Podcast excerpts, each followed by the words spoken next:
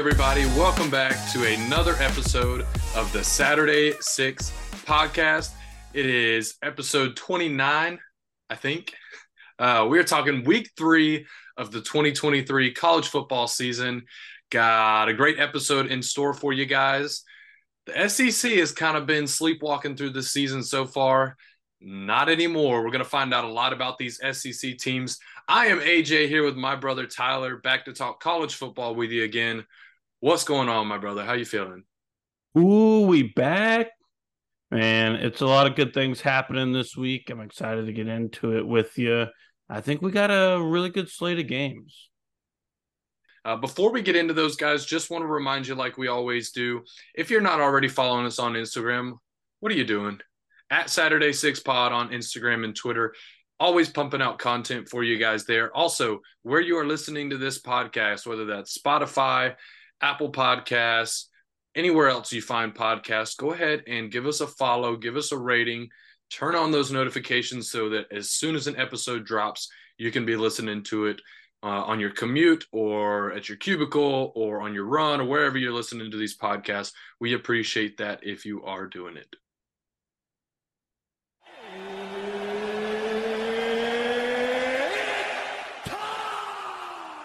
We have not touched on the Big Ten a lot this season, and that is no more.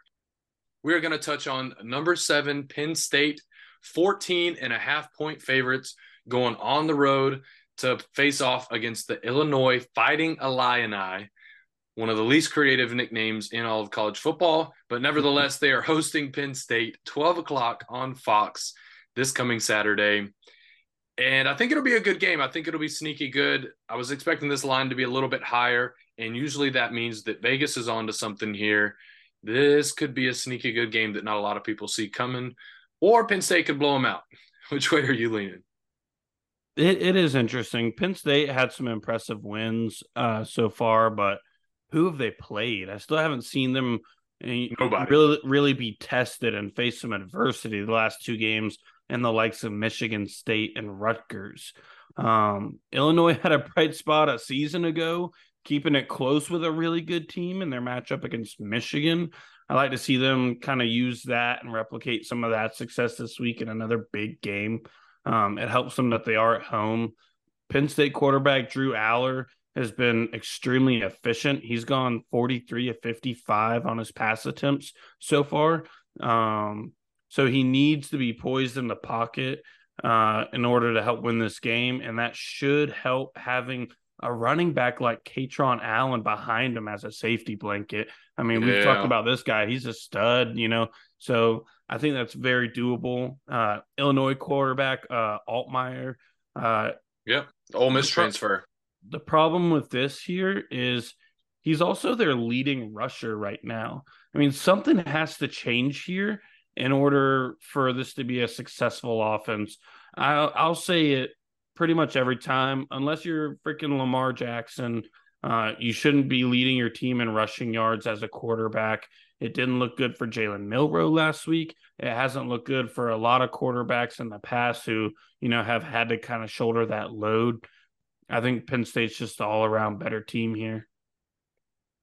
I agree. I got two things.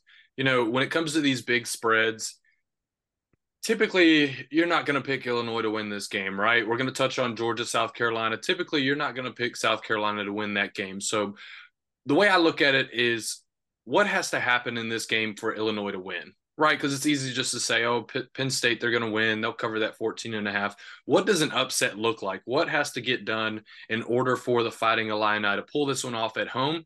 I think it's two things, one thing on each side of the ball. When you're on offense, you got to protect the quarterback. You got to protect Luke Altmyer. These Penn State rushers on defense, they're going to get after that quarterback. Chop Robinson, Abdul Carter, they've had a slow start to the season, but I expect if they are going to ramp it up, it's about damn time that they start doing it. So, Illinois, got to protect the quarterback. You had six sacks last week against Kansas cannot have a repeat performance from this offensive line if you expect to hang in this game against a talented Penn State defense. And then on the other side of the ball, on offense for Illinois, you got to stop the run. Um, excuse me, on defense, you got to stop the run. They got carved by Kansas last week, gave up over 200 yards rushing. you talked about the running backs for Penn State, Nick Singleton and company. I mean, it, if you give them a hole, they're gonna bust it for 10 plus. So you really you've got to be stout up front on both lines of scrimmage if you're Illinois in this one. And then for Penn State, like they're 2 and 0, but seven penalties last week. If you're going to do that again, Illinois is going to be able to hang in there. So I think you've got to be more disciplined if you're the Nittany Lions. But at the end of the day, I just think there's way more talent on this Penn State team. Even going on the road, I don't think Altmyer and company have enough to keep up. I'm going to take Penn State, even though it is a larger spread than I would like. I'm going to take them to win this game by more than two touchdowns. What do you pick?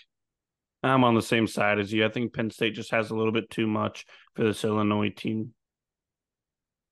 All right, let's head to the Midwest. We have Big 12 versus SEC action going down noon on the SEC network. We've got number 15, Kansas State, the defending Big 12 champions, four and a half point favorites on the road against the Missouri Tigers. So we got a couple of a couple of big game cats going at it, the Wildcats and the Tigers. Like I said, 12 o'clock on Saturday. What are the keys to this one, man? I think uh, this spread is closer than a lot of people might have expected. One, Missouri is at home, but two, they've looked decent this year, and they've got some some playmakers, especially on the offensive side of the ball. And we we saw last year against Georgia, this defense is is no slouch. I mean, they they can get it done. Um, they're they're really good against the run, and uh, they've got some good players in that secondary as well. So, what are the keys to the game for Kansas State and Missouri? I think for Kansas State, you know, having Will Howard back at the helm as the signal caller this year, he was extremely impressive a season ago. Uh, but who in that wide receiver room is going to step up and be that guy for him? You know, somebody's somebody's got to emerge as that number one target for him, and you know somebody that he can rely on, you know, to bail him out. For Missouri, I think Schrader, the running back, is a guy that can carry a heavy workload and can make it easier to open up some play action once the run game is established for that Tigers offense. And then the home field advantage helps in a big way for a Missouri team that, you know, they'll need all the help that they can get as they're welcoming in the reigning Big 12 champions into uh, Como there. So I think it's I think it's offense for both of these. Like you you touched on, Missouri has a really good defense. Uh, Kansas State was capable a year ago. You know, we're still very fresh into the season, so it's kind of hard to say what they'll be able to do this year. Uh, but they've looked very capable still. So I'm going to go ahead and I'm going to put it on Will Howard to to figure out who his number one target is going to be in that receiver room, and I'm going to put it on Kansas or on Missouri's run game to be able to figure out you know what kind of identity this offense is going to have. Yeah, I like that you touched on both of the offenses. For me, it comes down to Missouri getting the ball in their playmakers' hands there are not a lot of five stars that come through this Missouri Tiger program. Not a lot. Okay, so when Eli Drinkwitz, the head coach, gets one, I think you got to take advantage of it, right? Get the ball to wide receiver Luther Burden.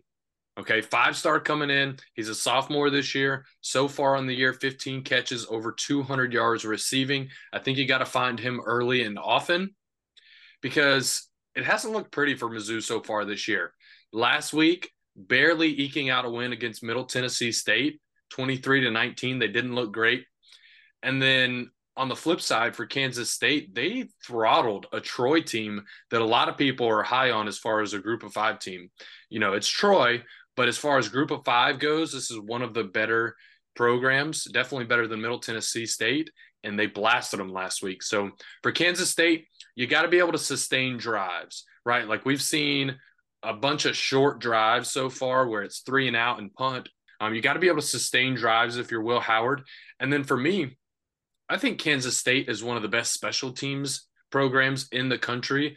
They always are kind of emphasizing that extra dimension of the game, not just offense, not just defense, but really taking advantage of their special teams advantages. And Missouri wasn't good on special teams last year. They gave up a bunch of long punt returns, bunch of long kick returns. So it's going to be important for the Tigers to do that. And then last but not least, this Missouri offensive line has got to be better. Five sacks already given up in two games. They've got to protect quarterback Cook a little bit better if they want to have a chance in this one. Again, I, I think it's I think it could very well be a good game. They got to go on the road, but I think it's just too much talent for Kansas State. I trust Will Howard. I trust this program more than I trust Missouri's program to develop talent and to win big games when they need to. I think four and a half is not quite enough. I like Kansas State somewhere low scoring, maybe a 26 to 20 type of game somewhere in there. Um, I like I like the Wildcats to cover. What do you think, my guy? You got Kansas State covering? Yeah, the kind of puzzled me a little bit. You know, I I put more stock in Kansas State than this. I don't know what you know. Vegas usually proves me wrong here when they're making the odds, and uh, they usually catch catch me uh, slipping there. But I like Kansas State. I think this is a very comfortable win for them. I don't think the game's ever really in doubt going into the second half of that game. I see them covering four and a half pretty easy. Okay, easy cover. Back to the SEC. We've got number 14, the LSU Tigers, big nine and a half point favorites on the road at the Mississippi State Bulldogs. Another noon kickoff, this time on ESPN. And first year head coach for the Bulldogs, LSU, second year under Brian Kelly. Obviously, a disappointing loss to start the year to Florida State, but they're hoping to kind of right the ship and potentially win out and find themselves in Atlanta playing for a spot in the college football playoff. But Mississippi State, they, they've looked like a totally different team so far this year. They are running the ball a lot more than they ever have. They are not airing the ball out like they usually do. And so I don't really know what to expect. I mean, this is a team that I'm expecting Will Rogers to drop back and throw it 50 times under Mike Leach, the former head coach, and now it seems like they're very content to run the ball. So I don't know what to make for this one. I think uh, it's going to be interesting one way or another. Yeah, first off, I'm still not over Mike Leach. He was a legend. Rest in peace. um, I think there's a bunch of different dimensions to this game that makes it very interesting. You know, Mississippi State's a hard place to go into. It's not a far travel from Louisiana, but you just think of those absolute annoying cowbells that you can only be a fan of if you're a Mississippi State fan because they are just obnoxious. How will LSU handle that is, you know, something to look for. But also LSU finally got back Maason Smith, the linebacker, and John Emery Jr., the running back that we touched on for our week one preview, which should provide a bolstered run game and run defense for a team that's looking to right the ship after their embarrassing week one loss against FSU. So, you know, th- those are two really key players to be looking out for and what kind of impact that they can make in the game. On the flip side of the ball, you know, Mississippi State does still have Will Rogers at quarterback, and he's got some weapons this year. I mean, their running back Marks really freaking good. Their wide receiver Griffin is probably Rogers' number one pass catching target right now. So I think what it's going to come down to is can Mississippi State convert on third down, keep Rogers upright so he can deliver the ball to the playmakers they have. Um, if he's if Mississippi State's able to do that, I think that they have a fighting chance in this. Um, but th- I think this is an overpowered LSU team. I think it's very reasonable to see them, you know, making it to an SEC championship game. Yeah, see, I've got questions, man, and I think I think a lot of it is on the defensive side of the ball for LSU. Now, we talked about against Florida State. Now, don't get me wrong, there are not a lot of teams in the country that have wide receivers like Florida State does. But that secondary got exposed, dude. I there's no no other way to put it. That secondary just got straight up exposed against Florida State. And so that's why if I'm Mississippi State, why are we messing around with this run attack? Why are we messing around with this run game? Do what you do best. Air the ball out. Take advantage of this this poor LSU secondary. Use your best weapon in Will Rogers to exploit that. Make them make you run the ball because I, I, you've seen that you can you can do it already. So take advantage, make them play on their heels, throw the ball, and then for LSU, like, isn't there some guy named Harold Perkins on that defense? Because to me, it doesn't. I I haven't Supposed heard his, be. I haven't heard his name once this year, and I, I got to believe that it's because they moved him from outside linebacker, where he's able to pin his ears back and rush the quarterback, what he does best. Moved him to inside linebacker, where he's basically just a glorified spy on every play and is just sitting in the middle of the field. I mean, not doing a whole lot. Zero tackles for loss so far this year for Harold Perkins you're not worried about what Will Rogers running the ball like you were Jordan Travis. There is no damn need to have Harold Perkins sitting in the middle of the field spying the quarterback. Make him go get Will Rogers. Do what you do best, Mr. Perkins. I don't know why we're playing around with this kid. He's clearly one of the best guys, best defenders in college football. You need to use him that way. Yeah, he's only got six tackles and one pass breakup on the season. Zero tackles for loss. None. And so I think Zero if we sacks. see him at middle linebacker, I think if we see Mississippi State start to air the ball out a little bit and complement it with that rushing attack, I got Mississippi State covering this nine and a half, and I'm actually going to make it my lock of the week. I I still think LSU wins this game straight up, but nine and a half at home against the shaky LSU defense, nah, I, I can't do it.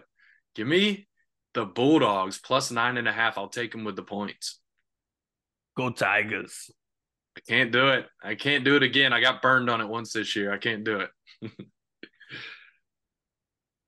All right, let's head to the ACC. We got an ACC versus Big Ten showdown Saturday at 3:30 on ESPN. The Minnesota Golden Gophers going on the road to face off against the number 20 ranked North Carolina Tar Heels. And it is that home team, the Tar Heels, favored by a touchdown and a hook. Seven and a half, got to take them to win by eight if you're rolling with the Heels. What are the keys to this game? Some players to watch? What, what are some storylines that we're looking forward to heading into this matchup? Yeah, Minnesota's gotten off to a very slow start. Despite winning both of their games, they stumbled against their FCS opponent. You know, so that's something. And they ain't, and they ain't look good against Nebraska either. Right.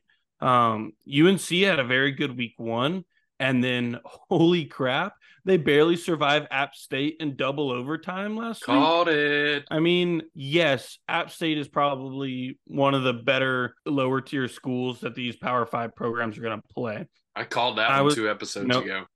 But I think Drake Maye has looked okay so far this season but he hasn't really lived up to the Heisman potential that that everybody's talked to him about so far. At least, you know, you look at his stat sheet, it it's not, you know, it's not popping off the page here for you.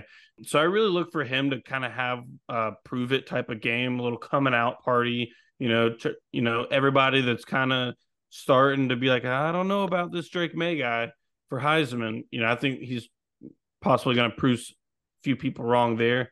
Uh, but neither of these defenses are superb either. So I think this is going to be uh, about which offense can be productive and kind of turn that around from the last two games. And I've seen enough out of this Tar Heels offense to know that they can be productive.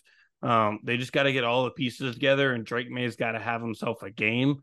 I think that a matchup with Minnesota at home in Chapel Hill is a perfect opportunity for that. Yeah, for me, it's tough because I liked what I saw from North Carolina's defense against South Carolina in that Week One matchup. Uh, we came we came away impressed. Yeah, South Carolina could not run the ball. They were sacked over and over and over again. I think eight or nine sacks in that game. We were like, "Holy crap! North Carolina's playing some defense all of a sudden. Where the hell did this come from?" And then last week against App State, they allowed 219 yards on the ground. On the ground. So, like, literally polar opposite from what we saw against South Carolina. And this Minnesota running back, Taylor, now it was Eastern Michigan, but he had 193 yards, almost almost 200 yards on the ground against Eastern Michigan. So, if Minnesota can establish this ground game, we've seen they're comfortable in these low scoring games. They did it against Nebraska.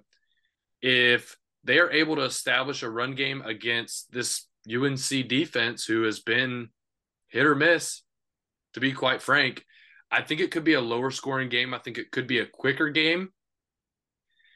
But I just don't know about outside of the run game. Like it, I, I'm not even going to try to pronounce the Minnesota quarterback's last name.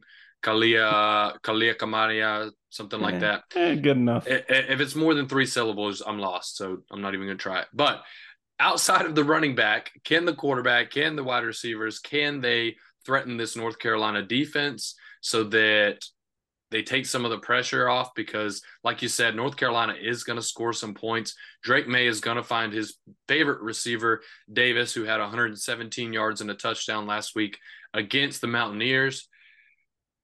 At home, I can't do it. I got to take the Tar Heels minus seven and a half, not quite enough. I think this could be a sneaky close game for a half, maybe three quarters, but I like North Carolina to pull away late. Just uh, not enough, not enough firepower there on offense for Minnesota. Same page, brother. Same page. All right, we got two more to pick against the spread. We've got two more SEC on SEC matchups. Like we said in the preview, man, SEC's kind of been sleepwalking through this season so far. A lot of teams playing a lot of cupcakes, and a lot of teams that when they didn't play cupcakes, when they played good competition, it didn't exactly look great. Talking about LSU, I'm looking at you, Alabama. I'm looking at you, Florida. So SEC looking to establish some dominance here. And it's going to come in the form of South Carolina, the Gamecocks, going on the road, headed to Athens to face off against the number one team in the country, your back to back defending national champions, the Georgia Bulldogs, favored by a fat 27 and a half points. You got to take them to win by four touchdowns and four extra points if you're going to ride with the dogs. 3:30 on CBS. I mean, it'd be like our last year on CBS, so we got to soak up that uh, that little soundbite while we can. But dogs, Gamecocks, 27 and a half. Is that ridiculous? I mean, one of the bigger spreads that you're ever going to find for a in conference matchup. You got a couple Georgia fans talking about the Bulldogs, so I got some points to make here. All right. Let me kick back and get comfortable. Can South Carolina do anything to make this UGA team uncomfortable on Saturday in Athens. I think it's time to pull out all the tricks out of the hat. You know, leave nothing in your playbook and play some superhero hero football for this Gamecock team. So far, Spencer Rattler, I'm going to be frank, he's been overhyped this offseason after what he did towards the end of last season. And he's going to get the greatest test of the season and the reigning national champs. And he needs to expose UGA secondary after losing Javon Bullard to a ankle injury and having a lot of youth in that secondary. He needs to attack that secondary. We already know what we have in Georgia's front seven. It's a pretty formidable group. I think if there's going to be a question on that defense, it's going to be in that secondary, and they got to take advantage of that. And on the other side of the ball, Georgia needs their running backs to be healthy and to break some some big chunk yardage plays off, which isn't something that we've really seen so far this season. Albeit FCS teams, sure, but Kendall Milton needs to be healthy. And then Roderick Robinson is your number two. You'll probably still see a little bit of Cash Jones in there, but they need some healthy running back play and big chunk yardage. And then that offensive line for Georgia needs to impose their will on the South Carolina front seven in their first game against UT Martin, wasn't very impressed with the with the run blocking. And then there's so many other big storylines. I mean, you got the first SEC start for Carson Beck at Georgia. How is he going to handle playing, you know, an SEC opponent? We don't know. We haven't seen it before. What will the secondary look like for Georgia without Javon Bullard? Somebody has to step up in his absence. They got a few guys. They got a freshman. Uh, they got Dan Jackson, who is not a scholarship player, but he's been in the program for quite a while. So a lot of question marks here, a lot of things that both teams need to do. I think if South Carolina's going to have a chance at this, they've got to throw the ball really well. Yeah, like we touched on earlier, you know, it's easy to pick Georgia to win this game. I like to look at it from the scenario of what does what has to happen for South Carolina to pull this game off. And truth be told, it's a lot. I'm trying to put my bias. Everything. They have to do but, everything really well. I think it comes down to Rattler. I, I mean, obviously, but I think it does. You know, Georgia has not been able to rush the passer great so far this season. Just one sack so far through two games. Now, you got to keep in mind that these first two teams, they were getting the ball out quick. I mean, they knew that that pass rush was going to get there pretty damn quick. And so it was a lot of two seconds or less throws trying to get the ball out before the defenders can really even get out of their stance. But they've got to get a pass rush on Rattler because we've seen Rattler versus pressure so far in his South Carolina career. He's completing 36% of his balls, seven touchdowns to eight interceptions. So when you get a little bit of pressure on Rattler, he's just not the same cat that he is when he is got time in the pocket. And he's got to take care of the ball because last year against Georgia, three picks. So if you're turning the ball over, if you're throwing up jump balls to Malachi Starks and Tyke Smith and David Daniel, then it's going to be a long night. The other thing I'm looking out for is what does this atmosphere look like in Sanford Stadium? We've seen this Georgia fan base get called out by head coach Kirby Smart a few times, Arkansas in 2021, Tennessee in 2022, and they respond. They show up, they're early, they are loud, and they affect the game with false starts, you know, with pre snap penalties and such. So I expect this to be a really tough atmosphere to South Carolina to go into. They've got to score early. If you get up early by seven, you know, if you can somehow build a 10 point lead in the first quarter, it's going to be tough. But if you can do that and kind of take this crowd out of it a little bit, I think that's your best, best chance to win this game. You touched on the weapons for Spencer Rattler the receivers, Xavier Legette and Juice, Juice Wells, are some of the best weapons in the SEC. If they can get the ball, if he can get the ball to them, let them make some plays in space, they've got a good chance. You touched on the secondary for Georgia. I won't go too much further into that. Bullard is probably out, but I think between David Daniel, Dan Jackson, the freshman Aguero that you touched on, I think they'll be all right. But they do get a couple guys back. I expect Ladd McConkey to be able to go in this game. And then you touched on the running back situation. I believe Daijun Edwards should be able to go as well. So if you're able to get some contributions from those guys, I think this offense could definitely look more explosive than they have the last two weeks. So last note on this one. I don't know why. I have an idea, but Kirby Smart hates Shane Beamer. Hmm. Kirby Smart cannot stand Shane Beamer. There's some we, rivals. We've seen this the last two years. Typically, you know, you see Kirby Smart in these games. If he's up by four touchdowns in the fourth quarter, he's going to take his foot off the gas, right? Going to put in the reserves, going to get those guys some touchdowns, going to run the ball a lot, going to salt the clock away. Not against Carolina. The last two years, I mean, he is throwing touchdowns late in the game because he is just rubbing dirt in the wound. His not so good friend Shane Beamer. I'm sure he can't can't stand it, but I expect Georgia. Typically, they would let the foot off the gas. You might would see a backdoor cover by Carolina. I don't see it happening this week. I think Georgia wins this game big, just like they have the last two years against South Carolina, and they're at home, and the crowd's going to be hyped. And the first SEC game, the first real action for Georgia fans and Georgia players and Georgia coaches alike. Georgia, and it ain't even close. I'm taking the dogs plus the points. Yeah, I got I, I got Georgia all day, 38 to 9. South Carolina stringing together a few field goals. Um, I, I don't think that they reach the end zone. I think that this Georgia defense is just too good. I got the dogs covering. They didn't reach the, reach the end zone until there was about what three minutes to go in the game last year. So right. I hear you, baby. Thirty-eight to nine official score prediction for me. I like it. All right, last game of the Saturday six, another SEC matchup. You got the number eleven Tennessee Volunteers. They are road favorites, six and a half point favorites as they head to the swamp to take on the Florida Gators night kickoff, seven o'clock on ESPN again. Should be good, man. Two perennial rivals, two teams that really could use a win here. What are the keys to this Volunteers Gators matchup as we look at this one? Yeah, Tennessee's looked solid, but haven't really showed out yet. But what's the need to against the teams that they've played so far? Joe Milton's played well I think he's a top SEC quarterback by the end of the year. I'll probably put him somewhere top three, top four quarterbacks in the SEC. He's got an incredible arm. He probably has the strongest arm in all of college football. And then on the other hand, you got Graham Mertz for Florida. And Mertz is exactly what we've seen out of him.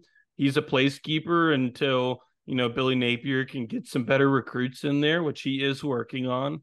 But this guy's just so unimpressive. I haven't seen anything uh, fruitful from the Florida Gators. Yeah, they handle their business. I think like 49 to 3 or something against their FCS opponent, but who's putting stock into that, especially when, you know, you get to see a Florida Utah game to start the season. I think Tennessee is a much better team than Utah is.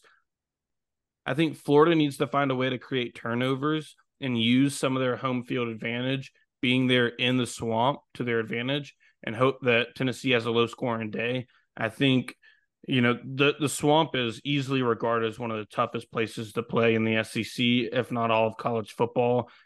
But I just don't know if Florida has it this year. Nothing, nothing that I've seen is telling me that this is going to be a good Florida team. But I think that this Tennessee team is very good. I think once again, same as last year, it's going to come down to them in Georgia for the SEC East. So this is going to be my lock of the week. I'm taking the Volunteers. Oh. I think this game gets a little bit out of hand and it is much bigger than a seven point win for Tennessee. Wow. I got to disagree with you, man. I think this is a close game. I think this is a good game all the way up until the end. I think the keys to this one for me, you touched on Mertz. I mean, two and eight as a starter versus AP top 25 teams, just uh ungood not not very good. Garbage. So, um, I think it comes down to the defenses in this game, man. Tennessee's Dog defense, 25 tackles for loss, 11 sacks so far in two games. If they can get some pressure on Mertz, it's going to be a long night. And on the other side, this UF defense, zero sacks in two games. So I'm not as high on Milton as you are. I, I think he's got a big arm, I don't think he has a very accurate arm, and I don't think that's something that you can fix overnight. Players to watch for me, the running backs for both teams, Small and Wright for Tennessee. They're averaging about 100 yards per game combined so far through the year. And then on the other side for Florida, Etienne and Johnson, it's been a tale of two games for them. We saw against Utah, they did jack shit 13 yards, zero touchdowns. But then last week, it was FCS State University, but 327 yards, six touchdowns between Etienne and Johnson last week. So, do you get a Utah performance against Tennessee? Do you get a McNeese State in the middle? Is probably more than likely, but I don't know. We've seen, like you said, Swamp, tough place to play. I got questions about Tennessee. I'm going to roll with the Gators. I don't love this one, but I like Florida to keep this one close. Six and a half, just a little too high for me. Still going to take the Vols to win this game straight up, but we'll go Gators plus six and a half. And uh, what are you doing in my swamp? I like the Gators. I put zero stock in a McNeese State win. Tennessee is at least on par with Utah as far as the quality of competition and we see what happens there. Florida looked terrible. Yeah, a lot of that was, you know, procedural penalties, things that they can clean up, and I'm sure that they have addressed in practice since then. But Tennessee, the talent advantage is there. At, their offense can score big. Yes, Joe Milton isn't the most accurate passer, but you know when your receivers are getting crazy separation on these Florida DBs, you kind of just got to lob it up there and let them go make a play, which he's very good at. I hear you, man. That's why it'll be fun to watch. I uh, can't wait to uh, watch a few of these games and hopefully get some more picks right. We did well last week, both going four and two, so we'll look to build on that. Let them know where they can follow us quickly. We are looking for some more follows on social media and need some more ratings on those podcast platforms. Where can they find us? It's Instagram at Saturday Six Pod our opinions as well as just game updates, score updates, and then anywhere that you find your favorite podcast, You can find Saturday Six. For my brother Tyler, my name is AJ. This was another episode of the Saturday Six podcast. We enjoyed it, and we will see you guys again soon. Woo!